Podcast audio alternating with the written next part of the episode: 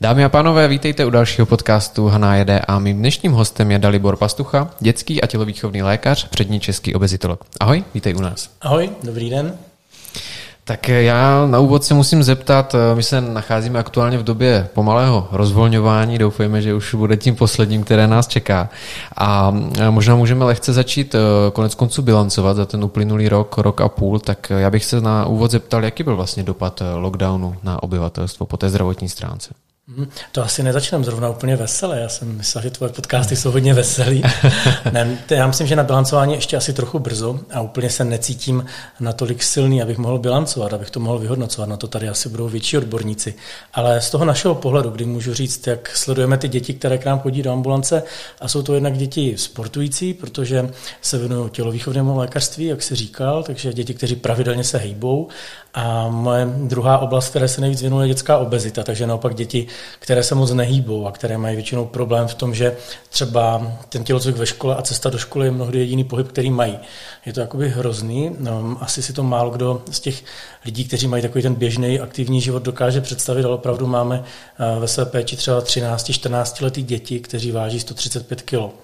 A jsou to děti, které prostě se fakt nehýbou a ten lockdown, který jim vlastně zamezil té poslední aktivitě, zamezil té cestě do školy a zamezil těm tělocvikům ve škole, tak způsobil, že některé z těchto dětí nám přibrali za ten rok 30 kg. Máme spoustu dětí, kteří přibrali 10 až 20 kg, ale asi mám dva kluky a jednu slečnu právě tak ve věku 12 až 14 let a ti přibrali 30 kg. A trochu se bojím, že v tomhle věku, když přibereš 30 kg, takže už to ten člověk nikdy nedokáže jako zvládnout. Že? U těch dětí je problém, že my bojujeme fakt o každý deko. Jako jsme rádi, když nám třeba netlousnou, že nějaký měsíc, dva nepřiberou a vyrostou trochu do výšky a už jsme z toho hrozně happy. Ale když takhle přiberou 30 kg, tak se bojím, že to mají na pořád.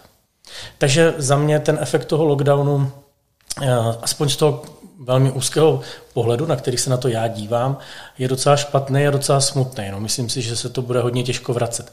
A ono ne tak tragicky, ale docela negativně se to odrazilo i na těch sportujících dětech. Tam sice ty děti se snažily, měly nějaké online tréninky, určitě je prima, když mají aktivní rodiče, kteří je třeba o víkendu aspoň vezmou na sport nebo je vezmou na procházku, ale když si představíš nějakého 12-13 letého kluka, hokejistu, který trénuje jednou až dvakrát denně, o víkendech je na turnajích, na soustředění, k tomu si ještě třeba sám zajde do fitka.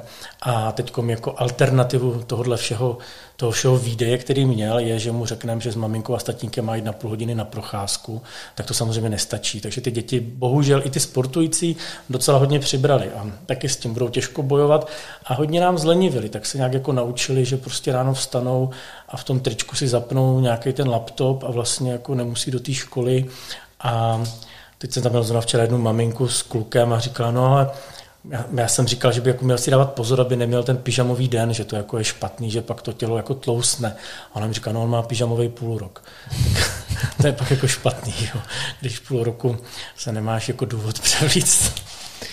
A myslíš si, že tohle může být ten velký problém, protože to téma těch dětí, které sportovaly a teďka třeba můžou mít problém zase navázat na tu aktivitu, kterou vyvíjeli předtím, aby zase chodili rádi do těch koníčků, aby vůbec tam začali chodit, ať už se jedná fotbal, hokej, cokoliv, tak myslíš si, že to může být skutečně ten rok a půl teďka ta proluka, takže třeba některé děti už nezačnou sportovat?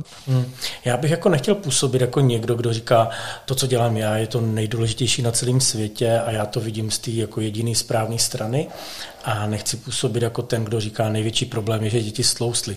Ten rok určitě přinesl strašně moc problémů zdravotních, finančních, ty dopady pro ten stát budou podle mě strašný. Jako a přímě si jenom ani představit, jako všechny nedokážu domýšlet, protože změnila se mentalita lidí, změnila se pracovní morálka, změnily se jako hodnoty, společnost byla tak polarizovaná, že lidé se jako udávali a volali, kdo koho viděl s rouškou a bez roušky a přišel mi hlavně ten konec té poslední vlny takový fakt jako vyhrocený hodně, že určitě ty dopady budou na všech frontách, ale když budou mít opravdu jenom za ten úsek, na který se já dokážu podívat, tak si myslím, že ty dopady se budou hrozně špatně dávat dohromady. Spousta dětí už teď nám říká v těch oddílech, že už se nevrátí k tomu sportu a že už jako s tím nezačnou A i ti rodiče říkají, že jako uvidí a že na ty prohlídky nejdou, protože jestli vůbec to zase začne a už nějak podvědomě i pracují s tím strachem z toho podzimu. A samozřejmě nikdo nevíme, co bude na podzim, ale už spousta lidí dopředu říká, no a to ani nemá cenu, jako teď jako prázdniny a pak zase nás zavřou a zase nebudou ty tréninky. A už v těch lidích je taková určitá jako beznaděj, která si myslím, že bude velkým problémem ji překonat. No, nabízí se samozřejmě otázka, co s tím, jak na to? To já nevím, to je těžké. Já si myslím, že hrozně důležité je, aby se lidi snažili za všech okolností, ať je lockdown, ať jsou ta omezení jakákoliv, si zachovat takový nějaký aspoň smysluplný život. Jakože, myslím si, že tam, kde opravdu to ti lidé nechali uniknout do té roviny, jsem na lockdownu, nepřevlíkám se, online škola a ztratili jako zájmy, nebo ztratili vůbec nějaký zájem o těch běžných aktivity, které běžně dělali, tak tam si myslím, že bude velký problém. Čili já jsem vždycky říkal, že bychom měli dodržovat všechna opatření, nebo nejsem žádným zastáncem nějakých jako revolucí a odmítání, ale zachovat si ten běžný život při zachování těch režimových opatření. A pokud bychom zkusili teda probrat jednotlivé vlastně věkové kategorie, tak jak řekněme ten lockdown třeba na ně dopadl a vzali bychom to od té nejstarší, či do těch seniorů. Máš tam taky nějaké zkušenosti, data z praxe? Určitě. S těmi seniory ten problém byl asi největší, možná ještě větší než u těch dětí, nebo dá se říct, že to byla takové ty okraje, ty Gaussovy křivky, seniori a děti, kde ten dopad byl podle mě nejvyšší. Tam si myslím, že hrozně špatně zapůsobila ta úplná sociální izolace. Já mám starší rodiče, nebo hodně starý rodiče, už v tom věku kolem 80, a musím říct, že v té jarní vlně já pocházím z Ostravy, takže rodiče byli v Rychvaldě, a kolem té jarní vlny jsem i já sám se bál k těm rodičům jít, protože jsem se bál, že je nakazím, nebo jak to vlastně bude, myslím tu loňskou jarní, tu první vlnu. A jezdil jsem každý týden z Olomouce do Rychvaldu nakoupit rodičům, aby nemuseli do obchodu, nebo máma, aby nemusela do obchodu, takže jsem vozil ten nákup, položil jsem ho pod dveře, zazvonil jsem mě a 4 měsíce jsem rodiče neviděl. A táta mě v takovém docela špatném už stádiu Alzheimera, ta máma je s ním sama doma a prostě fakt to bylo vidět, jak ten člověk jako schází a jak mu chybí ten kontakt. A říkal jsem si, hele, no tak prostě už to jako musím risknout. Buď tam zajdu a ty rodiče nakazím a asi by nejspíš umřeli v tom věku, v kterým jsou, anebo prostě tam umřou tou sociální izolací. A prostě jsem tam začal jezdit a samozřejmě snažil jsem se chránit, měl jsem respirátor a dodržoval jsem pravidla. V okamžiku, kdy to jen trochu bylo možné a měl jsem tu možnost nechat naočkovat, tak jsem se okamžitě naočkoval a nechal jsem naočkovat rodiče, takže snažím se tomu předcházet, ale někdy jako to dodržování pravidel může být až tak jako bych řekl absurdní, že potom ty lidi vlastně umřou jako na úplně něco jiného. A měli v podstatě tady ti, řekněme, seniori nebo ta starší vrstva obyvatelstva vůbec nějaké možnosti, jak se uchovat v nějaké lepší fyzické kondici? Moc ne, víš. Ono je to těžký, protože pro ty seniory ne každá aktivita je vhodná, že jo. A senioři mají vysoké riziko osteoporózy, takže samozřejmě nějaké aktivity, hlavně třeba v zimě, na jaře, kdy je venku led a chceš, aby šli na procházku a oni uklouznou na neudržovaném chodníku, zlomí si krček a dopadne to vlastně ještě hůř. Moc jako nemůžou kam, že jo? Takže vlastně zůstane nějaké cvičení doma, což u těch seniorů, kde už jako ten vztah k tomu pohybu není tak jako blízký jak u těch mladých lidí a už jako musíš je trochu víc nutit, tak právě výborně fungují různá taková ta centra, kde oni jsou zvyklí chodit a je to pro ně nejenom ten pohyb, ale je to pro ně i určitá jakoby sociální událost, že ta ženská se učeše a namaluje a ten chlap si obleče nějakou sváteční košili nebo aspoň čistý tepláky a vyrazí někam do toho klubu důchodců si zacvičit. A tyhle ty věci jsou strašně fajn a myslím si, že my obecně jako Česká republika máme v tomhle ještě trošku jako dluh. Já mám hrozně rád Asii a strašně rád cestuju do Asie a byl jsem hrozně moc krát v Thajsku a v Kambodži třeba a tam prostě, když vidíš ráno někde u řeky ty lidi, jak cvičí tajči a jsou to prostě ve Vietnamu, jsou to jako davy, to je jako plný ulice nebo ty parky těch lidí, kteří ráno tam cvičí, tak tohle ještě u nás trochu jako chybí.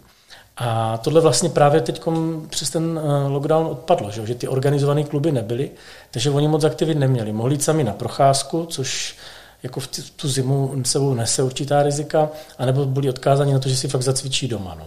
Jinak vlastně neměli moc co. A druhá věc je taky, že se nejedná jenom o tu fyzickou aktivitu, ale taky o tu duševní, nějaká duševní stránka, přesně. Duševní hygiena a tak dále. Tam ta izolace asi taky mohla mít následky a samozřejmě určitě. A nebavíme se jenom o seniorech, ale i třeba o té střední věkové vrstvě, to znamená normálně pracující. Já si pamatuju dobu, je to už teda asi tak 10, možná 15 let zpátky, když jsem tady ve fakultní nemocnici Olomouci jsem tehdy pracoval, zakládal takový jakoby centrum kardiovaskulární rehabilitace.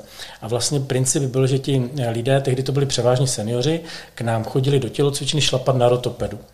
A dělali jsme i takovou jako studii a výzkum a sledovali jsme různý parametry jako cholesterol, krevní tlak, jak se to mění, když pravidelně trénujou. A já jsem tenkrát to měl jako součást nějaké studie, kterou jsem dělal a moc mi to nevycházelo. Byl jsem z toho takový jako zklamaný a říkal jsem si, ti lidi říkají, jak se výborně cítí, jak je to hrozně fajn, pořád chtěli chodit častěji a častěji a byla tam taková jako prima parta lidí a vůbec nám jako nehubli.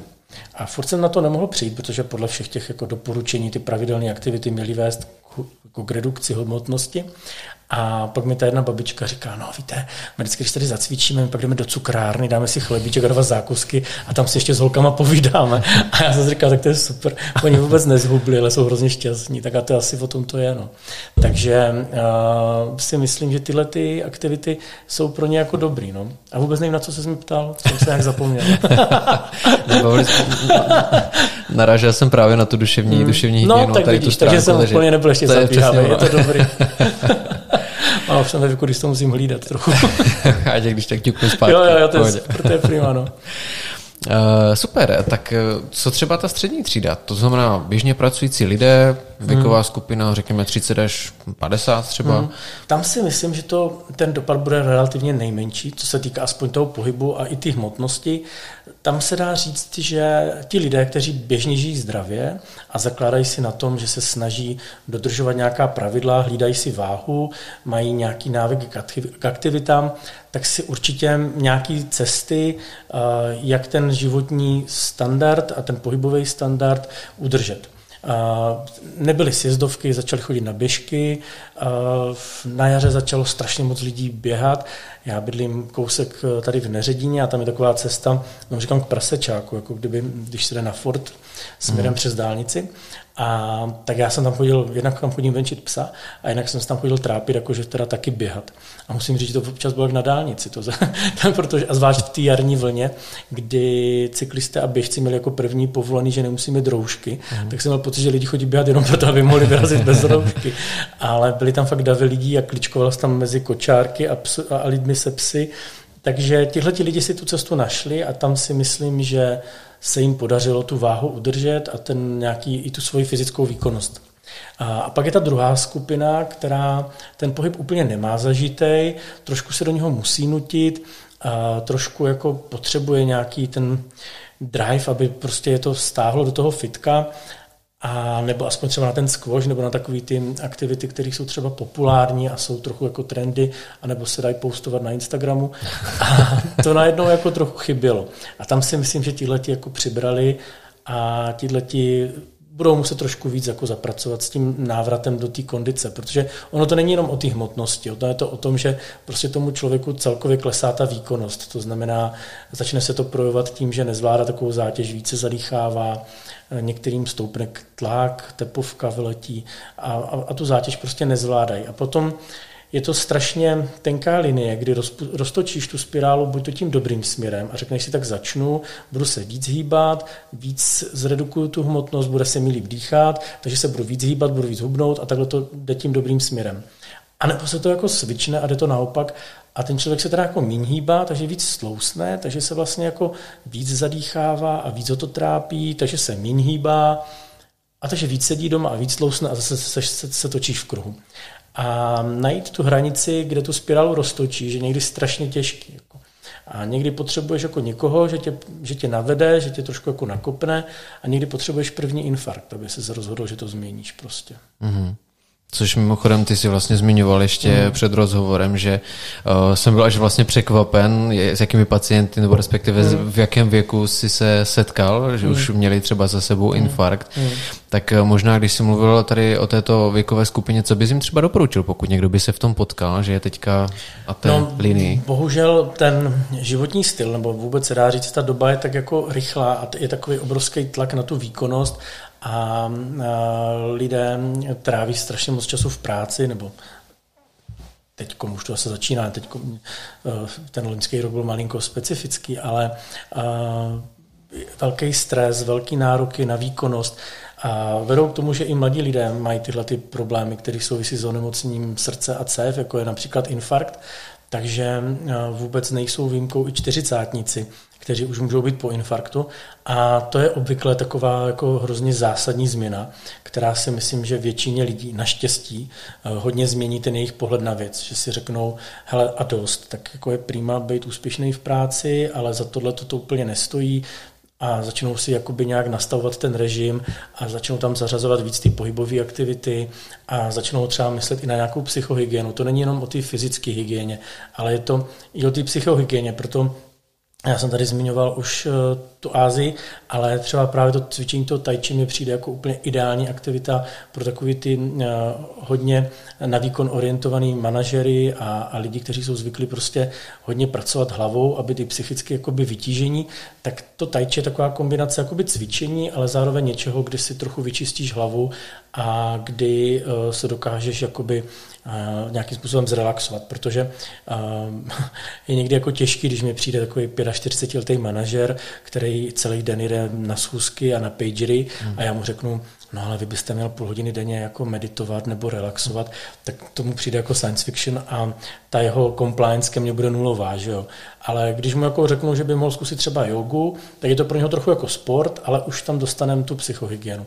Takže tyhle ty věci jako yoga, tai chi, si myslím, že jsou úplně ideální na to, kdy chceš zkombinovat jakoby sport, ale zároveň čistou hlavu, aspoň trochu.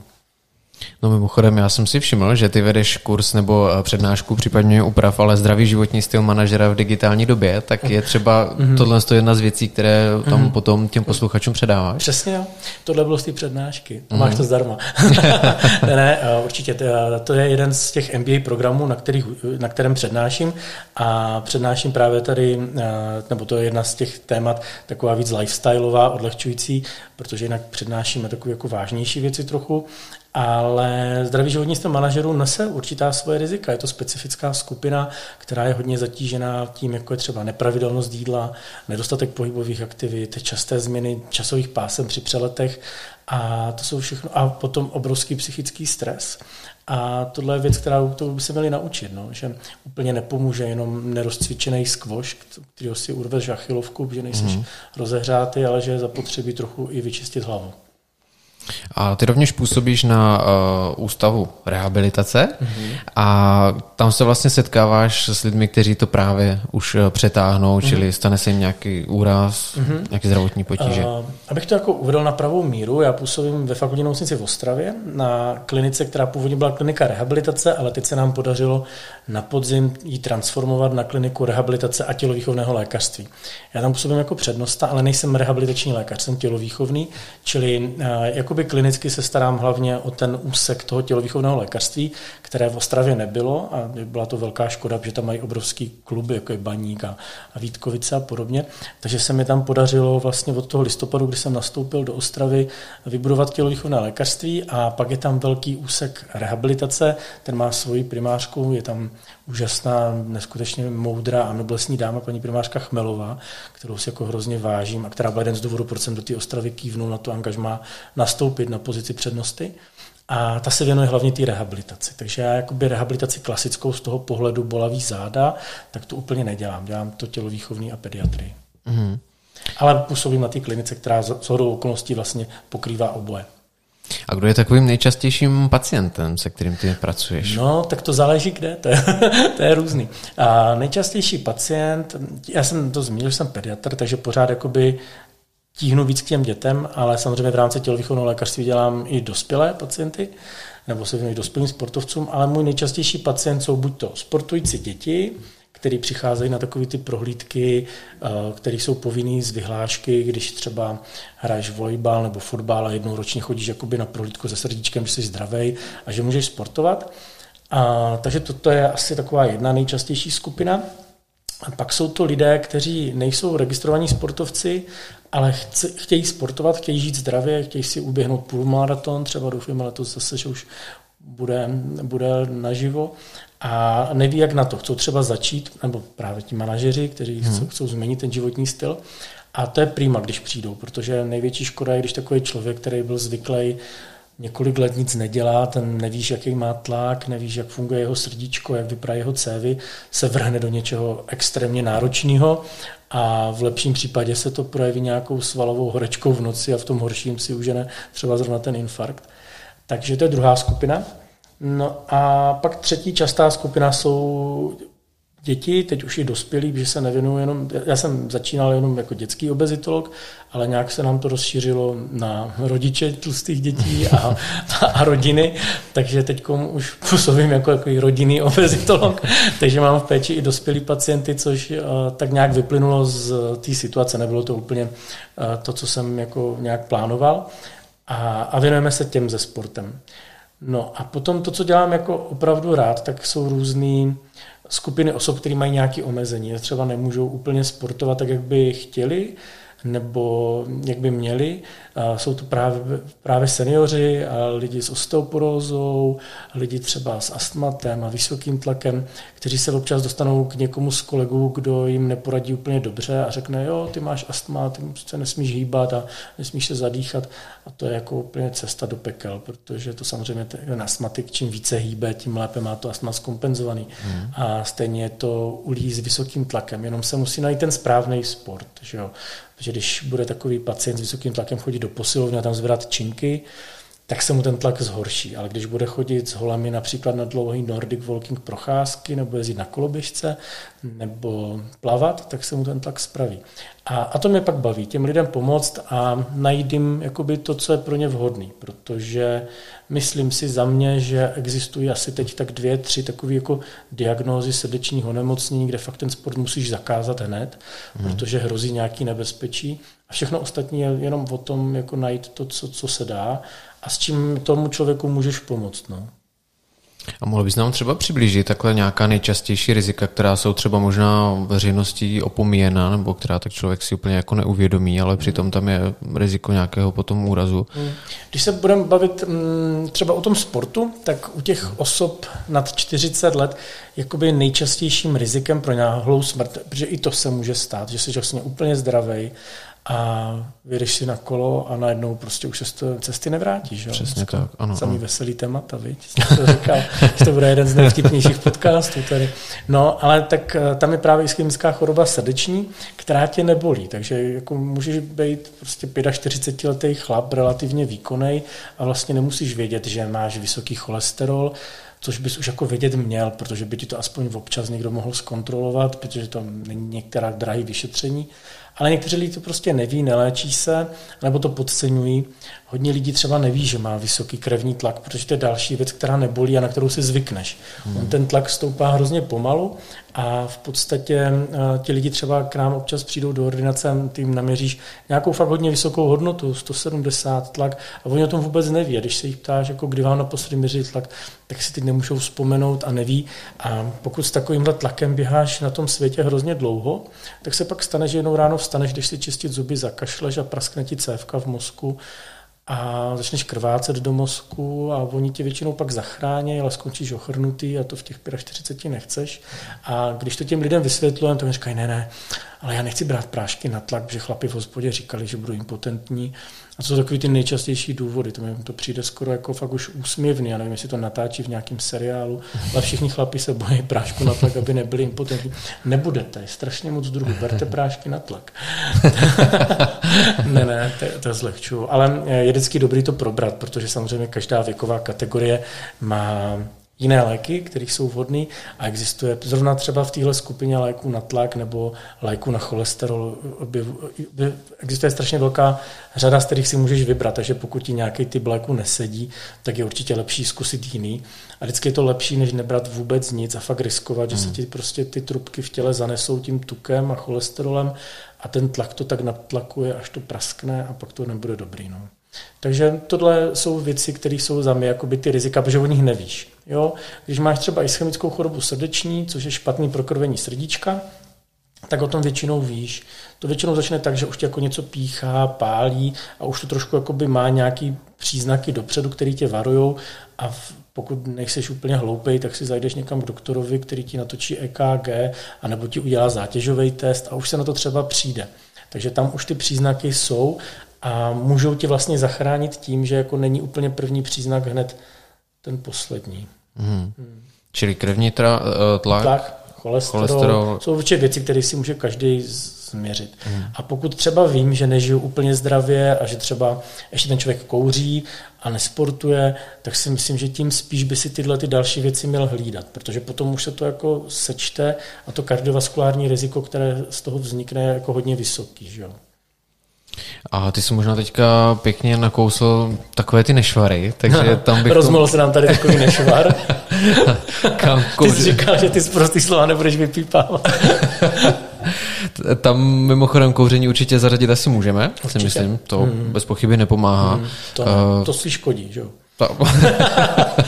Doufám, že nejseš kuřák. Nejsem. No tak vidíš, takže co řekneme na rovinu, škodí to, nepomáhá. No. Co dál, alkohol? No... S alkoholem je to trošku složitější. Samozřejmě nadměrná konzumace alkoholu určitě dobrá není, protože vede k poškození jater a vede taky k zestupu hmotnosti a vede k dalším věcem, odumírání mozkových buněk. Ale v malých dávkách se alkohol doporučuje, je to na to několik studií velkých, dokonce tady v Olomouci, přes plot, kousek z fakulty běžela velká studie In Vino Veritas, já jsem v ní byl jako proband, takže jsem musel pít víno pravidelně, aby se zjistilo, jak to ovlivní můj cholesterol, to byla moje nejoblíbenější studie, za to děkuju ještě teď. A zjistilo se, že právě malé dávky alkoholu, což je u žen asi 1 deci, u mužů 1,5 deci, působí ochraně právě na cévy a na kardiovaskulární systém, takže na srdíčko. Takže úplně jako zavrhnout bych ten alkohol nezavrhoval, jenom se to musí hlídat, aby to bylo v rozumné míře a nefunguje to tak, jakože 1 deci denně, takže třeba 14 dní nepiju a pak vypiju 4 sedmičky. Je to fakt tak, jakože 1,5 deci denně. Ale myslím si, že se to ukazuje i na takových těch národech, jako je Itálie, Francie, Španělsko, kde oni mají fakt takovou tu tradici 1 skleničky k večeři a myslím si, že na tom není nic špatného. Aspoň já se tím utěšuju. Mimo jiné jsi mi dneska slíbil víno a je voda. Pořád čekám, že přijde někdo, kdo to promění. Vodu ve víno? No, přesně tak. A měli jsme tady toho kouzelníka dneska. Takže kouzelník to vzal z druhé strany. To je špatný kouzelník. Ten jiný to dělal naopak. To je pravda. Zkusíme se ještě polepšit. No, tak nevadí, třeba ještě mě pozveš. Co dál teda? Kouření, alkohol, předpokládám strava. Nedostatek pohybu a špatná strava. To si myslím, že je teď jako taková kombinace, která se potkává. Já jsem dneska odpoledne byl v lázních Bludov, kde teda taky mimo jiné s nimi spolupracuju, jak se ptal, kde všude mě najdeš. Tak v lázních Bludov taky. To jsou lázně, které se právě specializují na léčbu dětské obezity. A já tam jezdím vždycky každý turnus dělat besedu s těmi dětmi a povídat si o tom, co je čeká a že pustí. Až si hlázni odejdou domů teda, co čeká po propuštění. A protože v těch lázních ty děti vždycky zhubnou, tam se změní jejich pohybový režim, změní se tam jídlo, ale problém je, že se vrátí domů a tam to funguje většinou stejně, jak to fungovalo a to znamená, že ty kila se začnou často vracet zpátky. A já se snažím těm dětem prostě poradit, co mají dělat, aby ty výsledky, které dosáhly, udrželi co nejdýl. No a tam to je právě vidět, že když jsme si v těch lázních Bludov jako povídali, tak ty děti mají třeba pocit, že jako jim budeme zakazovat, že už nikdy nesmí zmrzlinu a tak. A takhle to nefunguje. Já svým pacientům vždycky říkám, jasně, že můžete zmrzlinu, ale musíte si na ní zajet.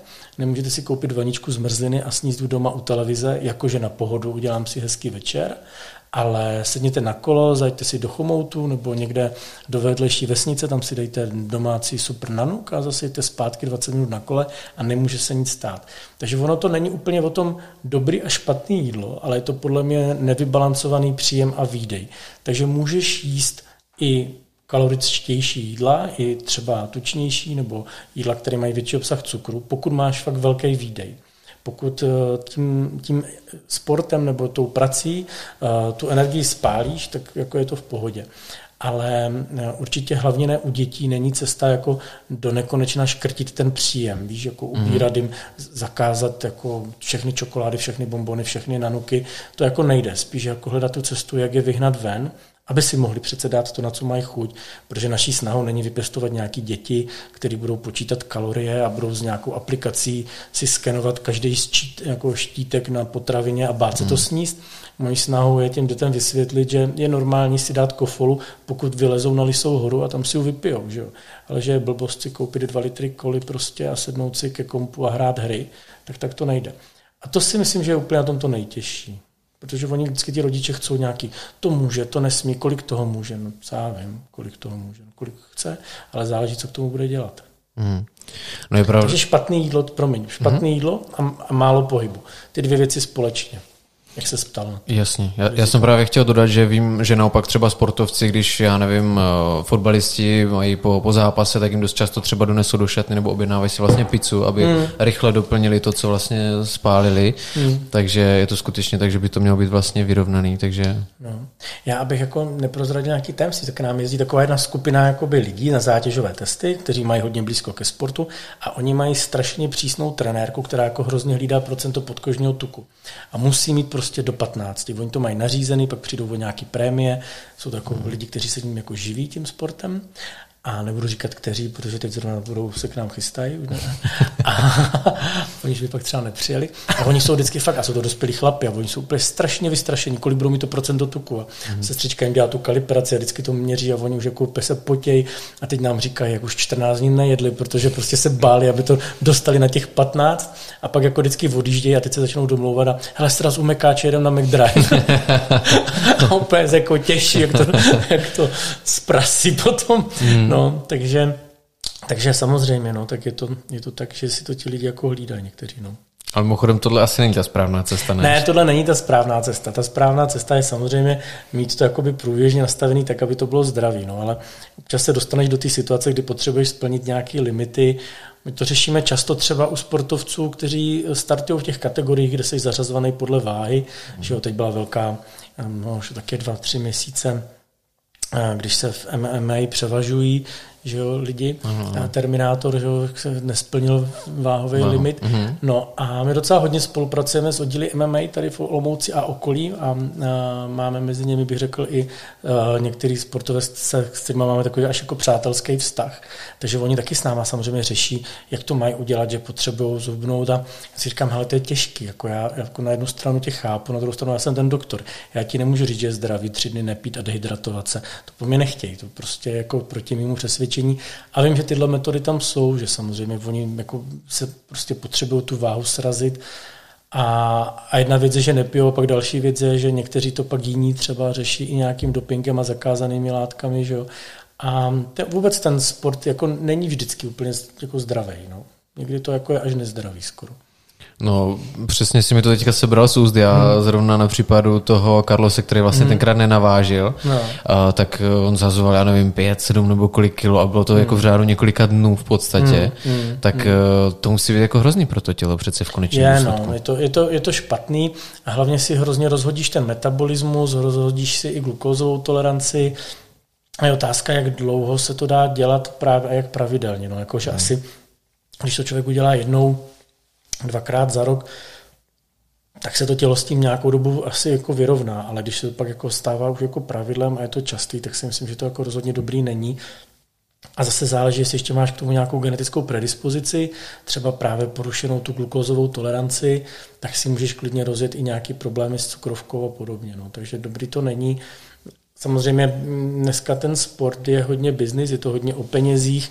My to bohužel vídáme často i jako na rodičích, že tlačí ty děti jako až jako, nechci říct úplně k dopingu, jako nechci nikomu nějak šahat do svědomí, ale setkáváme se s tím, že prostě přijdou rodiče konzultovat jako jídelníček a je to kluk 10-11 let hokejista a teď je to jako na snídaní proteinový koktejl, proteinová tyčinka, tohle. A já si říkám, co blázníte, protože jako tak jako ládujete těma proteinama. No, protože aby mu rostly ty svaly. Ono jako, ta linie je hrozně jednoduchá, jakože čím víc bílkovin, tím větší svaly, tím dřív Jaguar, tím dřív Ferrari. A oni to tak jako občas ty rodiče mají nastavený. A pak jim vysvětluješ, že třeba jako ten protein se do těch svalů dostane pouze pod vlivem testosteronu, který ten 10letý kluk má úplně stejně vysoký jako spolužačka Anička ve třídě, tedy nulovej, takže oni jsou pak z toho jako hrozně jako zklamaní, že vrazili tolik peněz do proteinových preparátů a to dítě to všechno vyčurá, ale to, že to vyčurá, jako ještě není to nejhorší, ono se pak přetíží ledviny a může to mít docela vážné následky, takže i tyhle ty potravinové doplňky, které samozřejmě nejsou zakázané a není to doping, tak by je měli ti lidi v rámci toho sportu brát s nějakým jako rozmyslem a u těch dětí jako rozhodně to dobrý není. A právě ti rodiče na to tlačí často, jakože už chcou dávat nějaké doplňky a co s ním mám dělat, ty svaly nerostou, že jo. A jednu věc je, že si neuvědomuji, že i ten vůbec typ svalových vláken je daný geneticky, to znamená, že jako to dítě prostě může mít jako genetickou predispozici k tomu, že bude štíhlý, šlachovitý. A tak, jak si představíš maratonce a představíš si sprintera, že jo? Ten sprinter jako je svalnatej a narostlej a ten maratonec je štíhlej, šlachovitej a je to prostě daný geneticky. No a některé věci hold člověk nepředělá. Čili v ideálním případě rodiče, pokud by o něčem takovém přemýšleli, měli by to konzultovat asi prvně pro jistotu s lékařem, protože to určitě, no. To může mít vlastně negativní účinky a tak, jak jsi zmínil. Bude to úplně zbytečný, anebo to může být škodlivý dokonce. Tak, to je škodlivý. Takže docela se to snažíme s rodiči jako často diskutovat. Snažíme se být v tomhle jako velmi jako otevření a jako působit na ty rodiče trošku jako edukačně a vzdělávat je v téhle oblasti, ale upřímně řečeno, to pole je dneska tak široký, víš, jakože když se podíváš na ten internet a přečteš si, kolik je různých jako zaručených zpráv a dneska jako může studii udělat skoro každej a vyfiltrovat z toho fakt ty evidence-based medicine, se tomu říká, jsou ty jako informace založené na důkazech vlastně, jakoby medicina založená na důkazech je hrozně jako těžký a pro tu laickou veřejnost já to vidím právě třeba na těch mých rodičích, že to máma furt něco objednává, nějaké byliny, které nikde našla. Protože to je 100% zdraví, ta paní doktorka to tam říkala v té televizi, jak je to dobrý, ne? No, tak je to těžký, víš, se v tom zorientovat, no. A máš třeba nějaké doporučení, podle čeho se jako řídit? Je pravda, že těch informací všude kolem nás a nejenom kolem zdraví, ale obecně je prostě hrozně moc a je jako docela problém pro lidi to třídit. Já si myslím, že určitě asi takovej ten první kontakt by mohl být praktický lékař. Jakože podle mě praktický lékař, a možná jsem naivní, ale myslím si, že to tak je, a co znám kolegy praktické lékaře, tak je mám jako v hrozně velké úctě, protože oni fakt musí znát tu medicínu zleva doprava, jo? Od gynekologie až po pupínky, jako skoro. A tak ti většinou toho člověka znají dobře a tak mu dokážou poradit, co pro něho třeba je vhodný a není vhodný, že jo? Protože právě třeba i některé potravinové doplňky jsou fajn, ale pro lidi, kteří mají náběh na hypertenzi, už jako dobrý nejsou, že jo? Protože zvyšují krevní tlak, obsahují třeba nějaký taurin, guaranu, kofein a tyhle věci, které jako tomu člověku s nějakou hraniční hypertenzí můžou škodit. Takže si myslím, že asi praktický lékař, pokud mají štěstí, že mají teda toho takového jako komplexně vzdělaného praktického lékaře, pokud se to týká jakoby nějakých sportovních doplňků a potravinových doplňků, tak se vůbec nebráníme tomu, aby se obrátili na nás, nebo jako já to s těma lidma rád projdu, aspoň tam, kde vím. A potom samozřejmě nutriční terapeuté bývají hodně vzdělaní v téhle oblasti, ale je to další hrozně nepřehledný pole pro ty lidi, protože rozdíl mezi nutričním terapeutem a výživovým poradcem spoustě lidí jako se stírá. A dneska, když si nalepíš nějakou placku, chceš-li zubnout, zeptej se mě jak, tak je z tebe výživový poradce a nemusíš o tom vědět lauter nic. Takže vybrat jako fakt jako vzdělaného nutričního terapeuta, který tomu rozumí a který ti poradí dobře, je někdy těžký. Taky si myslím. Právě, no, že člověk třeba může mít nějakou zkušenost, že se nechci říct spálil, ale že mu bylo něco doporučeno, ve výsledku to třeba nepomohlo, nebylo to dobrý a teď už člověk jako nemá tu důvěru to zkusit znova. Ale já mám v tom asi takovou jednoduchou pomůcku. Pokud ta schůzka s tím nutričním terapeutem nebo výživovým poradcem, že většinou to jsou právě ti výživoví poradci, začíná tím, že ti zdarma nabídnou super diagnostiku, většinou z ničeho, a v zápěti na to ti to vyplivne nějaký seznam 15 preparátů v ceně 15 a víc tisíc, který si musíš koupit, abys to spravil, tak určitě uteč, jako je to špatně. Jo, podle mě takhle to určitě nemá vypadat. Nicméně ta diagnostika asi by tam být měla, předpokládám, v úvodu. Ale myslím si, že právě je dobrý, když ten nutriční terapeut spolupracuje s nějakým třeba lékařem nebo ve zdravotnickém zařízení a udělají ti fakt odběr z krve, zjistí, jaký máš cholesterol, natočí ti třeba EKG, zjistí, jaký máš tlak a je ta diagnostika jakoby založená z těchhletěch jakoby validních informací. Jo. No, pokud je to úplně diagnostika, že ti ustříhnou pramínek vlasů nebo nehet a z toho ti řeknou, co všechno ti chybí a je to jenom v těch preparátech a v ničem jiným, tak už je to jako trošku takový, že by to jako zavánilo nějakým průserem. A my se teda můžeme v této chvíli setkat i s takzvaným BMI indexem, pokud se nepletu. Co ten vlastně o nás může vypovědět? Body mass index je takový jeden z jakoby nejjednodušších kritérií, který se používají k tomu, když chceš vědět, jestli máš nadváhu nebo obezitu, anebo jestli tvůj poměr výšky a váhy je OK. Má několik takových jako slabých bodů, to znamená, nelze ho použít třeba o fakt jako dobrých sportovců, kteří mají velké množství svalové hmoty.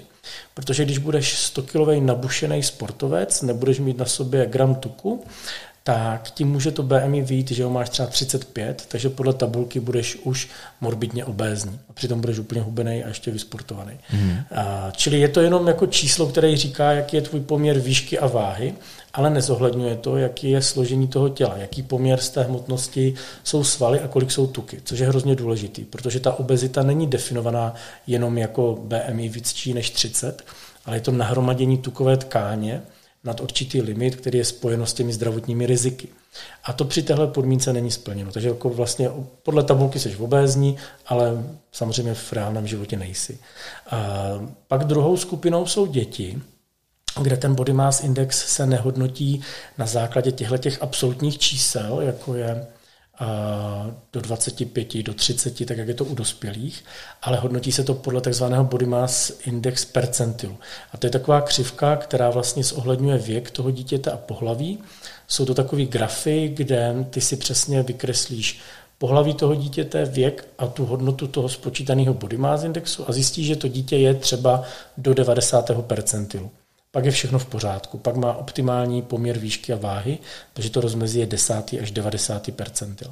Pokud ale zjistí, že to dítě má víc jak 90, ale méně než 97, ten percentil, tak je to v pásmu nadváhy a potom ty děti, které chodí ke mně, ty jsou většinou hodně, hodně nad 97. percentil, tam už se neříká jako 99. nebo 103. Prostě je to jenom nad 97. Někdy je to na okraji grafu a někdy je to až na stole mimo graf. A to znamená, že už je obézní. Čím seš dál od toho 97. percentilu, tak tím víc seš obézní, nebo to dítě je víc obézní. Takže je to takový jako první screening, na první dobrou ti to pomůže říct, jako hele, ten poměr výšky váhy je dobrý a když náhodou to vyjde vysoký, tak bych si řekl, no jo, je to vysoký, protože mám fakt hodně svalů, nebo je to jako vysoký, protože tam bude ten tuk.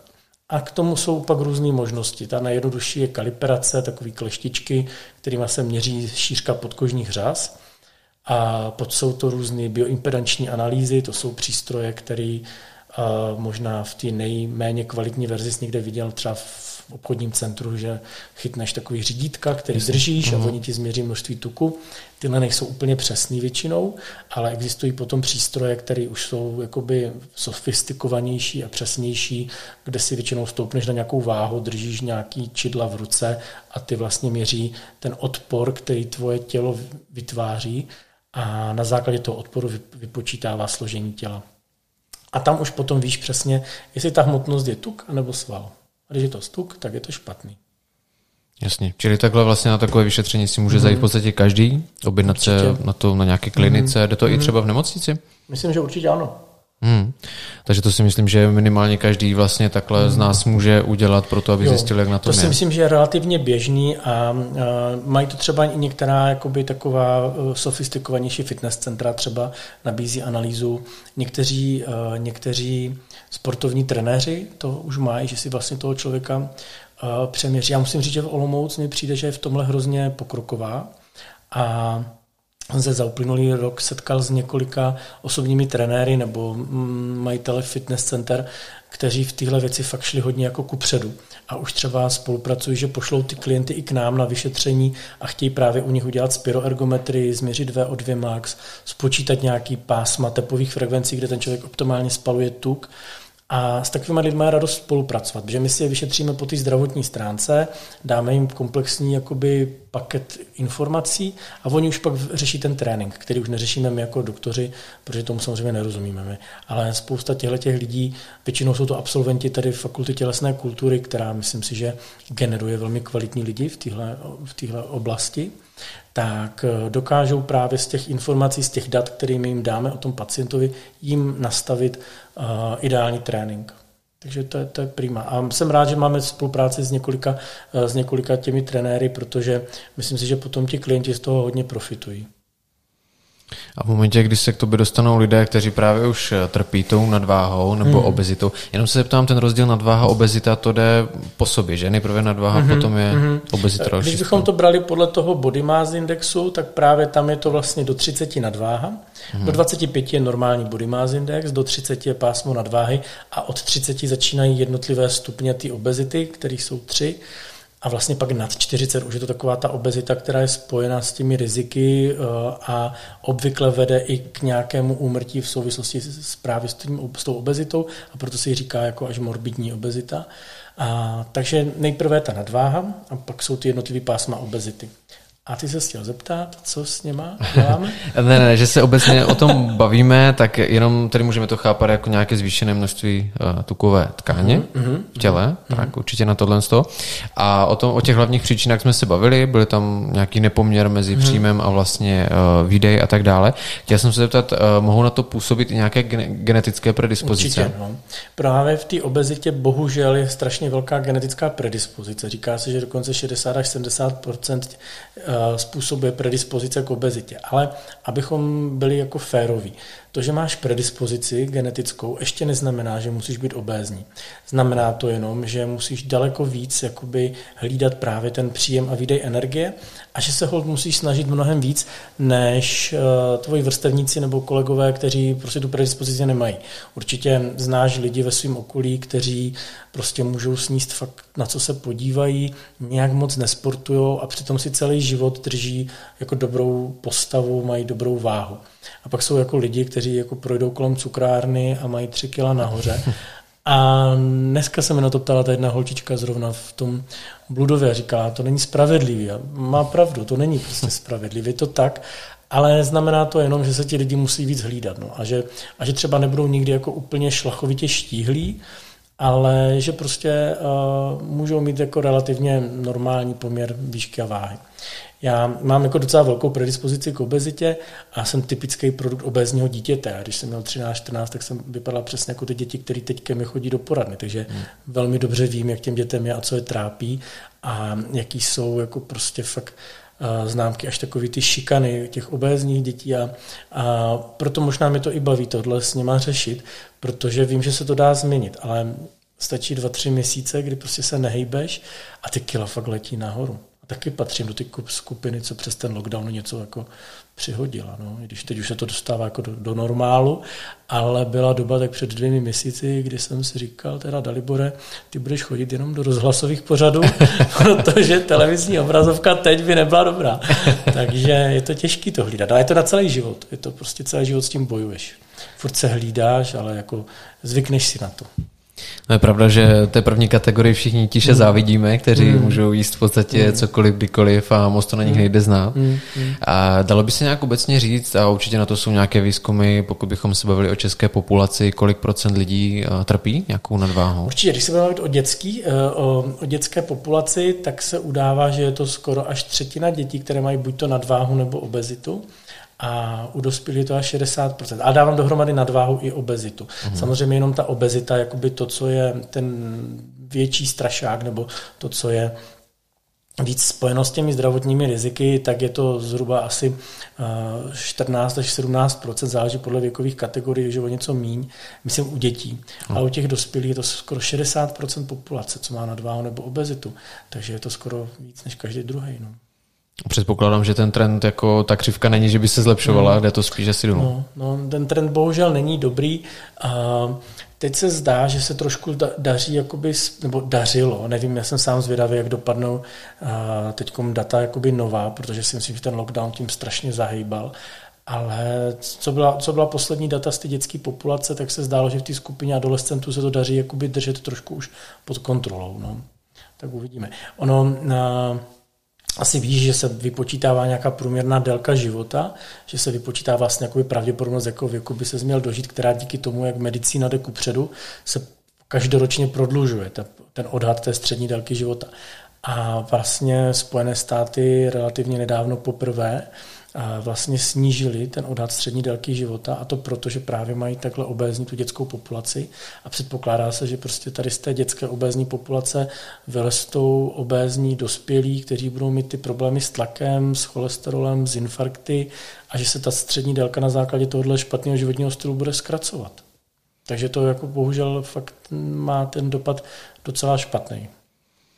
No, kdybychom teďka měli trošku, jak to říct, pozlobit ty, kteří třeba mají tady k tomuhle z tomu sklony, nebo je trošku postrašit, tak jaké jsou další možné komplikace nebo následky tady toho? Předpokládám, že můžeme zběhnout třeba k nějaké cukrovce a tak dále.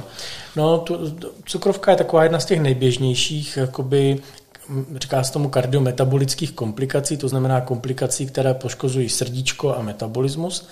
Cukrovka je typickým příkladem právě metabolického onemocnění, protože poškozuje metabolismus cukru. Samozřejmě tam patří ten vysoký tlak, ischemická choroba srdeční, cévní mozkové příhody, ale co je bohužel špatný, tak a co se třeba jakoby úplně nedává do souvislosti s obezitou, je třeba i zhoršení plodnosti. Řada těch obézních dívek bude mít v dospělosti velmi velký problém spontánně otěhotnět a dochází k rozvoji třeba cyst na vaječnících u těch děvčat. A co si myslím, že je hrozně nebezpečný a vídáme to fakt často, tak jsou psychické změny u těch dětí. Oni jsou buď to extrémně takový jakoby až depresivní, až jako, že jo, smutní, protože to okolí jim dává najevo ten určitý jakoby, handicap v té obezitě. A nebo ta druhá strana, nebo ta druhá skupina jich to jako kompenzuje tím, že jsou až extrémně jako agresivní a dávají jakoby najevo nějakou jako dominanci, že si snaží vybojovat to místo na tom poli. Ale většinou jsou to děti, které mají velké psychické problémy. Já jsem hrozně rád, že u nás na klinice můžeme spolupracovat s dětskou psycholožkou, s Petrou Tenglerovou, kterou já znám ještě ze svého působení z fakultky a teď se mi podařilo stáhnout k nám do Refitu a je to hrozně fajn ženská, která jakoby se dlouhodobě věnuje tady těm problémům. A mám pocit, že společně to jde vždycky líp, jakože když jako si můžeme ty děti tak nějak přehrávat, ona je většinou ta hodná a já ten zlej policajt, takže to pak jako funguje trochu líp. A že ty děti potřebují hodně víc pomoct a namotivovat. Je to jako někdy takový jako smutný, když se bavíš s 12-13 dětma a oni jsou totálně vyhořelí. Oni jako už jako ničemu nevěří, mají pocit, že všechny zklamali, ve všem selhali, proč by jako hubli, to stejně jako prostě nebude už lepší. A si říkáš, tyjo, tohle bych čekal od někoho, víš, jako po 60, tak jako, jako pasivního a pesimistického, vyhořelého a ty děti jako prostě úplně nevěří tomu nebo vůbec jako nechcou věřit tomu, že by to mohli změnit. A pak, když se to jako povede, tak je to jako hrozně fajn. No, tak já mám jednoho z prvního pacientů, to byl Kája, to můžu říct to jméno, protože Kája mi posílá i fotky, jak vypadá dobře, dneska ženatý chlap, voják z povolání, jezdí na mise a to byl kluk, s kterým jsme bojovali od 14 snad do 18, prostě 120, 130, prostě takový jako kila, do lázní jezdil, měl víc a míň a vždycky nějak jako hubnul, pak zmizel, pak přestal chodit na kontroly, rok jsem o něm neslyšel, pak se ozval, že si to uvědomil a všechno začne znovu. A fakt to trvalo strašně dlouho a dneska je s něho hrozně fajn chlap, prostě svalnatý, nabušený voják a spokojený otec od rodiny. A to je jako takový příkaz, že říkáš, tak hele, kdyby aspoň ten jeden, tak to stálo za toto snažení, tak je to dobrý. A které případy obecně, kdyby s ty miskivách měl se číst, převažují? Jsou to ty úspěšné nebo? To se vůbec nedá srovnat. Ta miska těch neúspěšných je strašně, strašně velká a mnohonásobně větší, bohužel.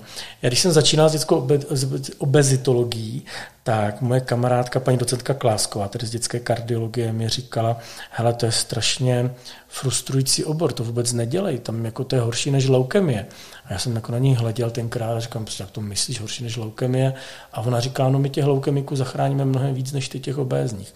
A teprve časem jsem pochopil, jak obrovskou měla pravdu, že pravděpodobnost léčby leukemie a všech těchto vážných onemocnění je mnohonásobně jakoby větší, že ty děti se uzdraví, než ta dětská obezita. Takže těch, kteří se někde ztratí a po třetí návštěvě přestanou chodit a vzdají to a spadnou zase do té beznaděje, je mnohonásobně víc, než těch, který dotáhneme do nějakého konce. A je to hroznicky jako pro mě, já to mám strašně rád, když říkám, hele, a už tady jako nemůžeš chodit, že jo, teď oni jsou jako smutní, že si většinou vypěstujeme takový hezký vztah s těma dětma. Jasně. A on říká, proč? Já říkám, protože nejseš obézní a jsi v obezitologické ambulanci, tak to už nejde. A většinou jako ten konec nikdy neděláme takhle prudkej, že se domluvíme, že třeba se pak uvidíme za půl roku a pak jednou za rok, a když máme fakt jistotu, že se ty děti drží třeba rok, dva, tak už pak se přestaneme vídat. Ale je to vždycky jako hrozně hezký, no, když si jako můžeme říct, že jsme skončili. Stejně, když třeba mi přijde nová mentální anorektička, to je úplný opak. No a těch máme teď strašně hodně, nebo strašně, já nevím, 6, 7, je to fakt hodně, s kterýma to řešíme, a ze začátku se vídáme co týden, co 14 dní, prostě smlouváme o každou kalorii, oni si dokážou spočítat fakt na kalorie přesně jídlo. A pak třeba po půl roce se posuneme někam a jim řeknu, hele, uvidíme se za půl roku. A teď oni jsou takový z toho občas, jako, až jako jim je to líto, že jo? A říkám, ne, to je jako projev ty důvěry, že už jsme z nejhoršího venku, že jo. Tak je to vždycky fajn, když se s těma lidma vlastně můžeš rozloučit. Na jednu stranu jako, je to jako trochu smutný, že se na ně zvykneš, vypěstuješ si nějaký vztah. A na druhou stranu jsi rád, že jako pouštíš ven do toho života, že už tě nepotřebují. Tak je to dobrý. A tady u těch anorektiků nebo anorektiček, tam předpokládám se bavíme spíše o děvčatech, ty asi s tím měli povětšinou jako problémy nebo s tím bojovali, tedy s tím, že měli vlastně velice nízkou váhu. Máš pravdu, že jako říkáš povětšinou, protože je to pořád onemocnění, který převážně trápí dívky, ale můj první pacient byl kluk, fotbalista z anorexii zrovna, tak jsem se dostal k anorexii.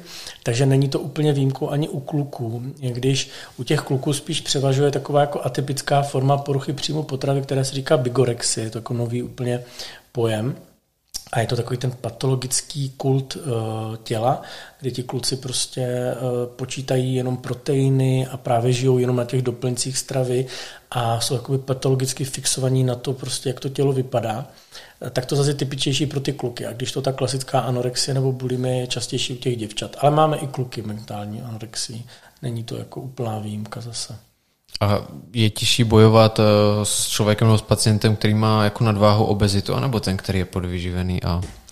No, ono je to asi těžký takhle jako říct, ale mám pocit, že větší úspěchy mám s těmi anorektickými než s těmi obézními, což jako obezitolog asi není dobrá vizitka, když to tak přemýšlím nad tím. Ne. Fakt pokud se, a musíme si říct, jako, že ta anorexie, jako, tak jak jsem říkal, že u té obezity ta psychologie je výhodou, tak u ty anorexie je to nutností, tam jako tu léčbu musí řídit dětský psychiatr, takže tam je jasný, že prostě my jsme jenom ten podpůrný nějaký, jedna z těch podpůrných cest té léčby, že s nimi řešíme tu výživu a to jídlo, ale tak tam hodně záleží právě na té spolupráci. Trošku jako výhodou je, že většinou ty dívky s tou anorexií jsou extrémně inteligentní, a dá se s nima relativně jako domluvit na nějakých určitých pravidlech. A pokud oni jsou tím psychiatrem a psychologem tak dobře nastavení, že mají vůli a nějakou jako chuť to řešit, tak to jako jde. Zatímco u těch obézních jako je strašně těžký je přesvědčit, že to mají chtít, protože oni často prostě žijou v tom světě máma tlustá, táta tlustá, já budu taky tlustej, teď to tak jako je normální a proč to mám jako měnit. A hlavně to děcko si ve 14 letech jako moc neuvědomí, že třeba může jednou dospět do té fáze, že bude mít problém slízt ze schodu. No to máš pravdu. A teďka, jak jsi zmiňoval to máma, táta a takhle, tak se mi tak letmo jenom v hlavě přehrály případy nějakých mých jako kamarádů nebo možná i vrstevníků, kteří přesně měli rodiče takový fakt jako silnější a to. A měl jsem dokonce kamaráda, který někdy, já nevím, od 14, od 15 začal chodit do fitka, měl fakt jako dobrou postavu, dokonce přemýšlel o tom, nebo měl nakročeno k tomu, že by se profesionálně živil jako sportem, pak přemýšlel o armádě a tak dále. Všichni jsme možná v tom věku k němu jako vzlíželi. No a teďka střih, 10 let prostě víc a člověk by ho skoro nepoznal a je skutečně tak, jak ty jeho rodiče už k tomu hodně má jako blízko a je teďka asi si troufnu říct i obézní. No.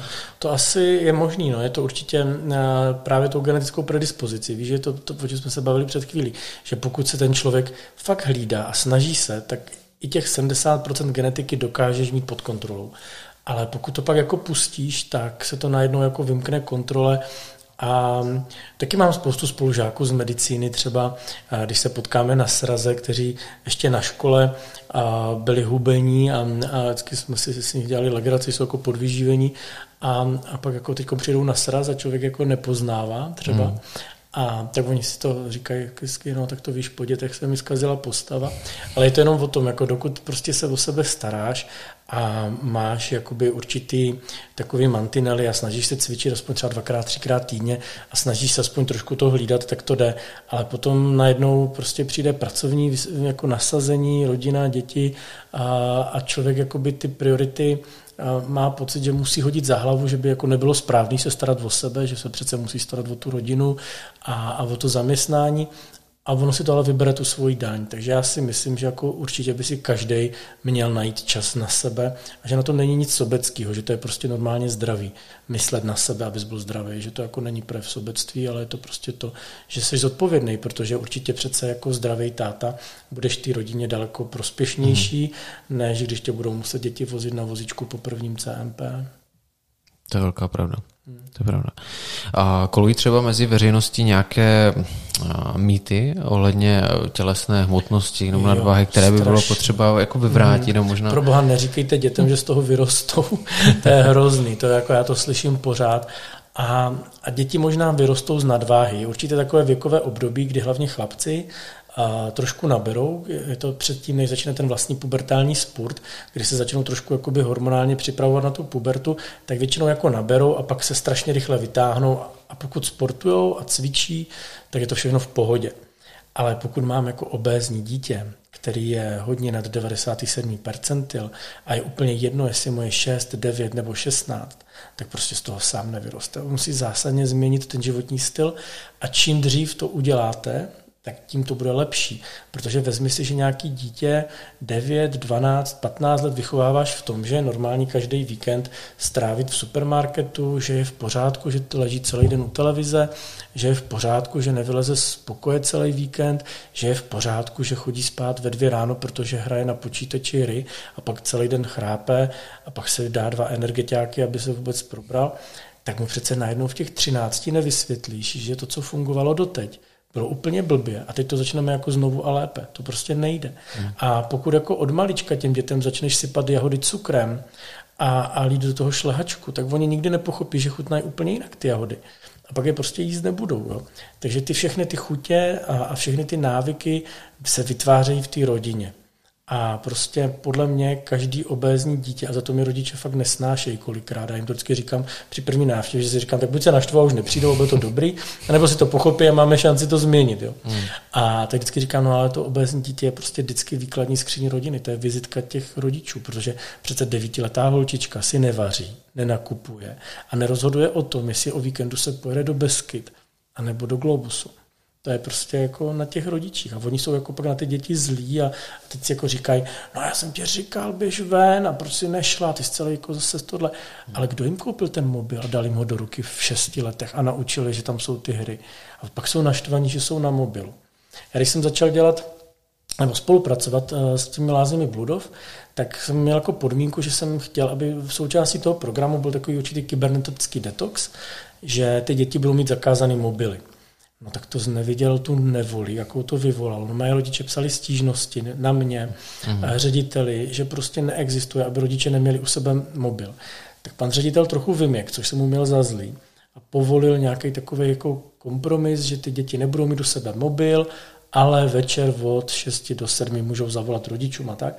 Pak jako povolil, že to můžou mít ti středoškoláci, že jim jako budou chodit ty úkoly ze školy. No a dneska už jako ten režim je takový zase uvolněnější na můj vkus. Ale co chci říct, jako když se těm dětem úplně na začátku ty mobily brali, tak to bylo jako kdyby jsi jim chtěl uříznout nohu. Oni kdyby si mohli vybrat, jestli si uříznou nohu nebo odevzdají mobil, tak ta volba by trvala 2 sekundy. Jo, jenom by to byla možná otázka levou nebo pravou.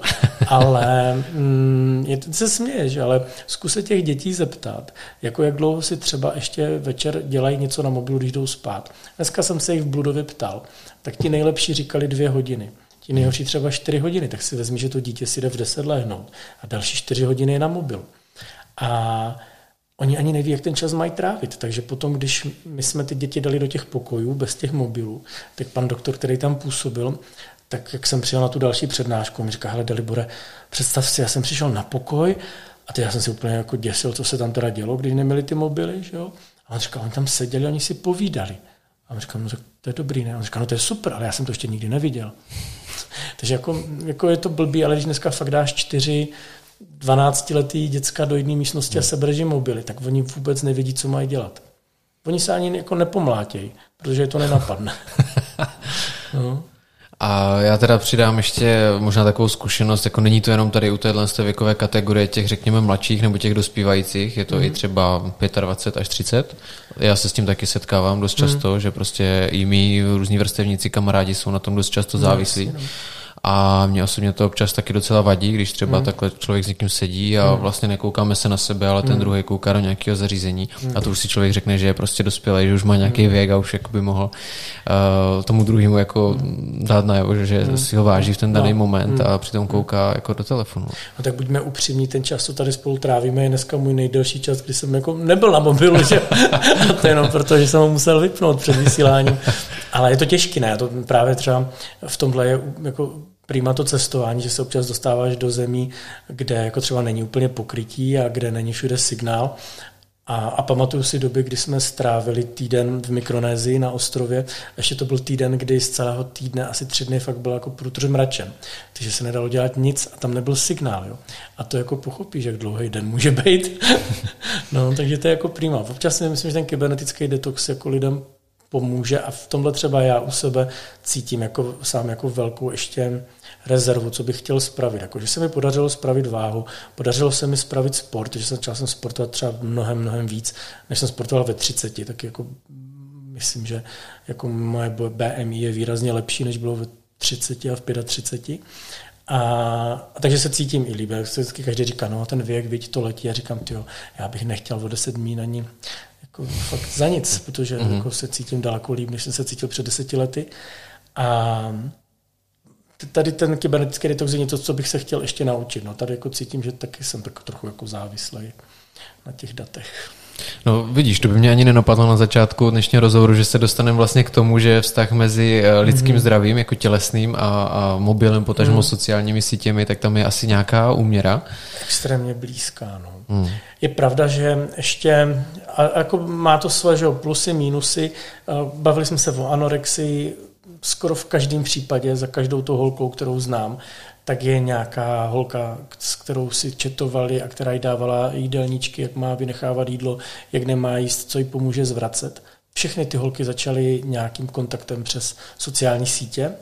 Skoro všechny začaly tím, že chtěli vypadat jak nějaká jiná holka, která ale to měla prohraný celým FaceAppem a Photoshopem a nevím čím, že tyhleti mladí úplně nedomýšlí, že to všechno, co vidí na tom Instagramu, nemusí být reálně pravda.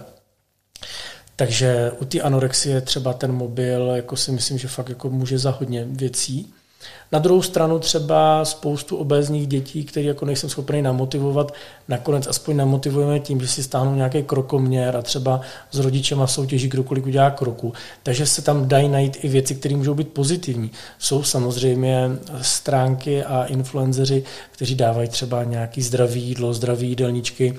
A tohle může být prima. Jo? Čili myslím si, že jako úplně bych to jako nezatracoval, ale většinou spíš ten efekt je takovej, že to ty děcka prostě jako přišpendlí k tomu. A dneska ten kluk, co jsem si s ním povídal v Bludově, a říkal, že chodí spát každý den ve 4 ráno. 12letý kluk, si představ, chodí do školy a chodí spát ve 4 ráno. A on říká, a co děláš? Koukám na Netflix. Tak to je jako smutný. Že? No, takže když ti prostě děcka do 4 rána kouká na seriály, tak to jako je špatný. No. A v těch seriálech vidí ty hezký hubený holky, kteří chodí s těma svalnatýma hezkýma klukama a říká si, tak tohle já přesně nikdy nebudu, tak si dám jako ten energeťák. Jasně, otevře si další čipsy. Přesně, protože to je pech, ten život není spravedlivý. Takže já teda musím říct, že si myslím, že tohle ovlivní hodně ty děti. A nejen ty děti, no. A samozřejmě u těch dospělých potom je to, co říkáš, že si neužijí prostě ani ten volný čas, že když vidíš někoho prostě v Beskydech, kde na hory a telefonuje a řeší biznis a obchod, tak si říkáš, není to škoda, jako přece ty Beskidy jsou tak krásný. To je pravda, no. A navíc vlastně teď, jak si to nakousl, je to i dost úzce spjato s nějakou psychickou stránkou, že jo, toho, jak si potom člověk věří. Přece jenom vidíme se každý nějak jinak a přece jenom, když si člověk sám se sebou spokojený, tak potom jde i všechno líp, protože o sobě má lepší mínění. Ono ti to fakt pohltí. Já musím říct, já jsem strašně dlouho byl zarytej odpůrce Facebooku.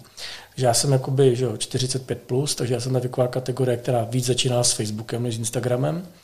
A strašně dlouho v okolí mělo už facebookový profil a já jsem jako prostě se hrdě hlásil k tomu, že já fakt Facebook jako nechci a nebudu mít. A pak jsem otevřel svoji kliniku, založili jsme Refit a první, co bylo, tak jsme museli udělat webové stránky, že jo? Protože prostě dneska ten biznis se nedá dělat bez sociálních sítí. Takže jsme založili náš Facebook a měl jsem jenom jako služební Facebook, byl jsem jenom na tom jako našem Facebooku. No a během půl roku jsem si založil jako svůj soukromý Facebook, že jo? A už jsem jako tak začal být víc na tom Facebooku a dneska jsem jako tam furt. A pak jsem říkal, dobrý, jak ten Facebook ještě jako tam přece dávám ty informace a píšu tam o tom, kdy jdu do nějakého podcastu, ať si to lidi poslechnou. A pak jsme zjistili, že ta naše kategorie těch našich klientů už ten Facebook nesleduje. A založili jsme jako firemní Instagram. Že? A měli jsme jako Instagram firemní. A říkal jsem, tak dobrý, budu mít ten firemní Instagram, ale svůj soukromý to fakt ne, to je přece jako blbost, abych si vyfotil kávu a někomu to poslal, že sedím na kávě. No co myslíš, že jsem udělal, když jsem tady čekal na tebe dneska? Vyfotil jsem si jako výborný presotonik, který tady dělají dole a hned jsem to poslal známým, že jo, no tak hrůza, stydím se, ale je to tak. Já to ještě upravím na pravou míru, nečekáš na mě, ale dorazil jsi asi o 20 minut dřív. Ano, protože to je normální, přece když jsi někým domluvený na 6, tak tam musíš být nejpozději ve 3/4, to takhle lidi má. Ne, takže jsem si dával kávu. No. A teď se tě možná zeptám trošku o tématu, ale dokážeš si představit, že bys teďka, jak skončíme natáčením, vzal ten telefon a smazal si Facebook a Instagram? No úplně asi ne, no. Úplně si to nedovedu představit. Možná musí přijít ten infarkt, nebo já nevím, aby člověk změnil ty věci od základu.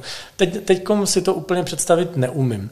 Umím si představit, že ho jako vypnu a odjedu na dovolenou a že prostě na něm nebudu, tak to si umím představit, ale bylo by to jako těžký. A ono už dneska v té době, kdy fakt přijdeš na hotel a teď zjistíš, že ta Wi-Fi je i na pláži. Tak už to je jako hrozný, že? Tak už se osobu vezmeš na tu pláž a pak zjistíš, že to Wi-Fi je i v tom letadle a že si jako vlastně můžeš ty fotky posílat přímo z toho letadla, tak to začne být takový jako... No. Je to těžké, hele, je to něco, s čím ještě musím zapracovat. No. Tak, na druhou... Ale zase si říkám, že nemůžu být dokonalý, ne? Tak chybí tak málo. Je fakt, že u tebe si myslím, že zase není ten problém s tím, že bys třeba neuměl žít ten život. Na druhou stranu u těch, řekněme, dospívajících nebo lidí, dětí, mladých do 25 let, tak ti už na tom dost velké míry vyrůstali, takže oni možná, ať zatím ani neví, co to vlastně žít ten jako reálný život. Smutný. Takže víš, tam si myslím, že jsou ještě ty nuance trošku vzdálený, protože... A já jsem poslední generace lékařů, kteří vystudovali bez internetu. No, tady učím na té lékařské fakultě v Olomouci a nějak jsme se bavili se studenty a já jsem jim říkal právě o tom evidence-based medicine a říkám, no, to víte, tak teď je to jako super, protože máte nějakou diagnózu, zadáte to do vyhledávače, podíváte se na aktuální studie k tématu. Já když jsem studoval, a tak jsme museli do knihovny, protože nebyl internet. A teď oni se jako úplně vyděsili. Teď jako měl pocit, jako, že fakt vidí poprvé brontosaurusa a skoro živýho. Jako. A já říkám, no ne, já když jsem studoval, tak my jsme neměli internet. A oni jako vůbec, a teď tam byla jedna studentka, Slovenka, a ona se tak na mě dívala, těm jako úplně vytřeštěnýma očima říká, nie, ani v mobili. A já, no tak já jsem neměl ani mobil. Můj první mobil byl, když jsem byl, myslím, v šestáku na lékařské fakultě. A to protože jsem pracoval pro jednu marketingovou firmu a měl jsem služební mobil. Takže to jsem byl jediný v ročníku, kdo měl mobil, že jo. Takže oni jako vůbec třeba dneska nechápou, že se dá vystudovat medicína bez Google a bez jako Medlineu a PubMedu a tady těchto těch vyhledávačů. Takže já mám svědomí čistý, já jsem si vodil. A na studia vzpomínám strašně rád, protože jsem tam potkal tak skvělý lidi, s kterými jsme do dneška v kontaktu a vždycky se to usmějeme, že jedna kamarádka to hrozně těžko prožívá. Říkám, už se nikdy neuvidíme. A od té doby se vydáme fakt jako často, skoro, častěji než skoro s rodinou. A takže já jsem si to vodil bez toho internetu, bez mobilu, takže vím, jako, že to může být prima, když s lidma sedneš k ohni a nemáš tam signál, takže to je fajn. Přesně tak. A hrozně bych to přál těm dětem, víš, aby to jako poznali, že to jako jde. Hmm. A hlavně, aby se naučili na tom internetu hledat ty věci, které jako jsou dobrý, které jim pomůžou zorientovat se v tom. Je přece fajn si najít jako spojení za 3 kliky a nemuset kvůli tomu volat na nádraží, kde ti to nikdo nikdy nezvedne, že jo. Ale má to i ty nevýhody, no, které by bylo fajn, aby se to naučili. Na druhou stranu věřím, že se shodneme, že to je vždycky o těch rodičích a o té výchově, tak jak to dítě vychovají, že jo? Určitě. Určitě to není jako zákon to, že by se dítě narodilo v roce 2021 a s mobilem v ruce. Přesně tak. Jo, takže... Ještě se nerodějí s mobilem. Ne, určitě. Přesně jak to říkáš, je to o tom, kdy ty lidi jim to dají, víš. A ono to není jenom mobil, ono je to, někdy ty cesty do pekel jsou fakt jako dlážděny těmi dobrými úmysly, že začneš to dítě jako omezovat a dávat do nějaký ohrádky a skořepiny a bojíš se, aby si neublížilo, aby nespadlo, anebo chceš prostě jenom chvíli čas, abys navařil v oběd, ale vlastně to dítě od malička jako omezuješ v tom pohybu. A takový jako malý dítě má trávit zhruba 60 až 70% toho bdělého času, kdy nespí, tak má trávit aktivním pohybem, jo, což si představí strašně moc. A teď jako ty rodiče prostě to dítě jako dají do auta a teď 2 hodiny s ním jezdí po městě a pak ho dají do ohrádky a pak ho dají do skořepiny, protože musí nakoupit a jezdí s ním někde v nákupním košíku. A ve finále vlastně to dítě jako má ty aktivity strašně málo. A pak z toho vznikají tyhle ty pasivní děti. Takže ono, vždycky byl někdo první, kdo tomu dítěti zapnul jako tu pohádku a nějaký ten pohádkový kanál, protože si prostě chtěl odpočinout a chtěl si uklidit a chtěl navařit. A že ono to začne tak nenápadně, víš. Jako začne to jako úplně v dobrým, že přece chceš jako chvilku klid a no jenom, že potom... se to nabaluje a je to víc a pak je to hrozná sranda, ne? Že to dítě umí ovládat ten mobil a ukazuješ to návštěvám, jak je šikovný, jak si pustí sám televizi a že umí jako pustit jako internet a vlastně od maličkem kupuješ nějaké jako pseudo tablety a tak. Právě to si myslím, ty tablety a tak je to hrozně rozšířený. Teď samozřejmě nechci sáhat nikomu do svědomí, ale kolikrát ty rodiče nebo ty matky, když chtějí mít skutečně na chvíli v vozovkách klid, tak první, co udělají, tak tomu dítěti dají nějaký tablet nebo něco. Ono je sice super, že si tam můžeš pustit pohádku v podstatě kdekoliv. Dají se tam třeba super učit, já nevím, nějaký jazyky, že jo, odmala už, to je všechno super, ale přece jenom to, že třeba asi nejdou s tím dítětem hrát, nebo že oni sami, aby mohli být na telefonu, tak tomu dítěti dají telefon, tak to asi úplně v pořádku není. No může se tím jako fakt otevřít takový hodně tenký led, po kterým už to pak nemusí úplně vybalancovat, no, že? Uhlídat to množství, kdy to ještě je normální a je to jakoby přínosný pro to dítě, že to je jedna pohádka a dost a kdy už to jako začne být jako moc. To je pravda.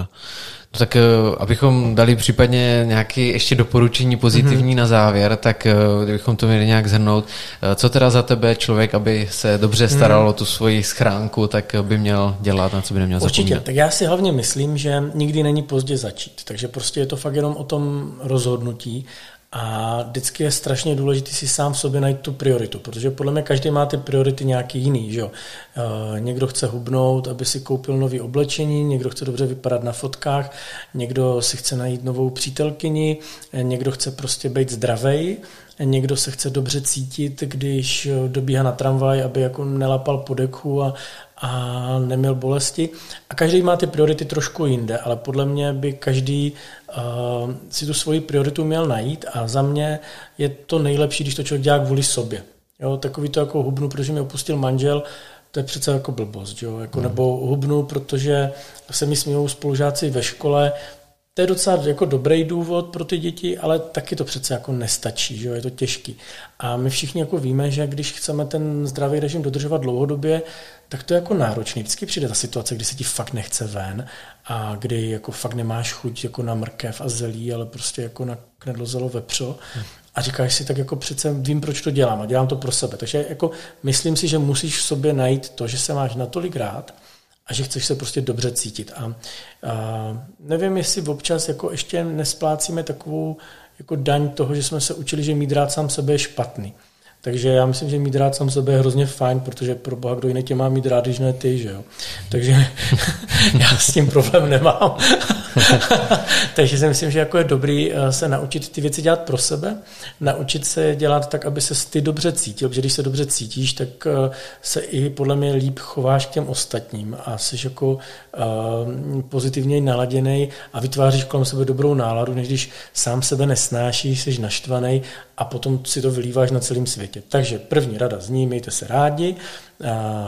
se rádi natolik, abyste chtěli změnit ten svůj život tak, abyste se cítili ještě líp a začněte maličkostmi. Začněte čímkoliv, co zvládnete. Jako nesnažte se překopat ten život ze dne na den tím, že si řeknu a od zítřka žádnej rohlík, žádnej cukr, žádná mouka, žádná smetana.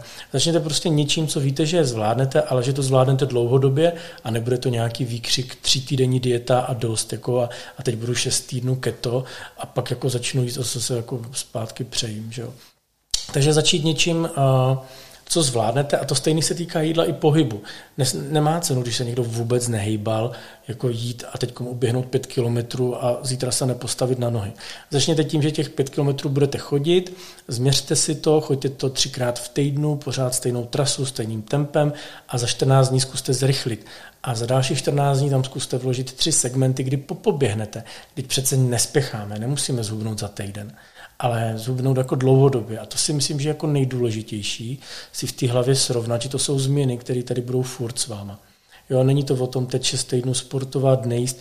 Takhle můžeš hubnout, jako když chceš na vážení a máš termín, ale tohle nefunguje dlouhodobě. Takže začít s malejma věcma, ale ty dodržovat a posouvat je dál. Hlavně v tom pohybu je strašně důležitý jakoby ten proces toho navyšování. Jo, čili já těm dětem říkám, hele, nemusíš udělat 10 kliků, udělej 1, ale dělej ho fakt každý den. A až se to tvoje tělo na to zvykne, zpevníš ty svaly, tak začni dělat 2, 3 a přidávej. Máme čas, k těm 10 se můžeme propracovat za 3 měsíce klidně. Ale když budeš jako za 3 měsíce každý den dělat 2x 10 kliků, tak to prostě na tom těle poznáš. Takže to si myslím, že asi to nejdůležitější. Začít maličkostma, který zvládnu, ale u kterých vydržím a u kterých jakoby budu vědět, proč to dělám.